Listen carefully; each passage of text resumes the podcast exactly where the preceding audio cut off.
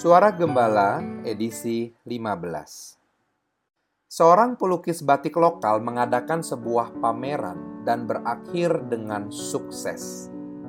Dalam sebuah wawancara, pembatik itu ditanya, "Kira-kira butuh berapa lama untuk membuat satu karya batik tulis yang indah?"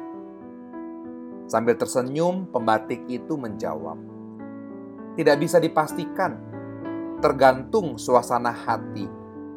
Saat hati sedang senang, saya bisa menghasilkan karya yang indah dalam waktu singkat.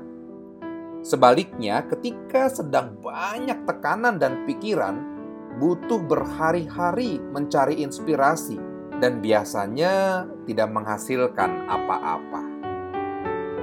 Hal yang sama juga terjadi dalam pekerjaan dan pelayanan yang kita lakukan, saudara. Tentu akan menghasilkan suatu karya yang baik dan indah jika saat mengerjakannya hati kita ringan, niat kita tulus, dan jiwa kita bersih. Sebaliknya, jika saat melakukan pekerjaan atau pelayanan, hati kita dikotori oleh ambisi, pikiran kita dipenuhi oleh ego, jiwa kita dicemari oleh rasa benci, maka pekerjaan atau pelayanan apa pun yang kita lakukan akan sia-sia dan tidak menghasilkan apa-apa. Oleh karena itu, mari periksa diri kita masing-masing.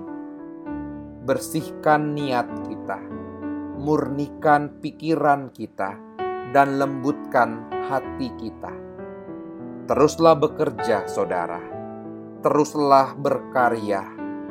Teruslah berpelayanan, sehingga itu menghasilkan apa yang indah bagi kemuliaan nama Tuhan.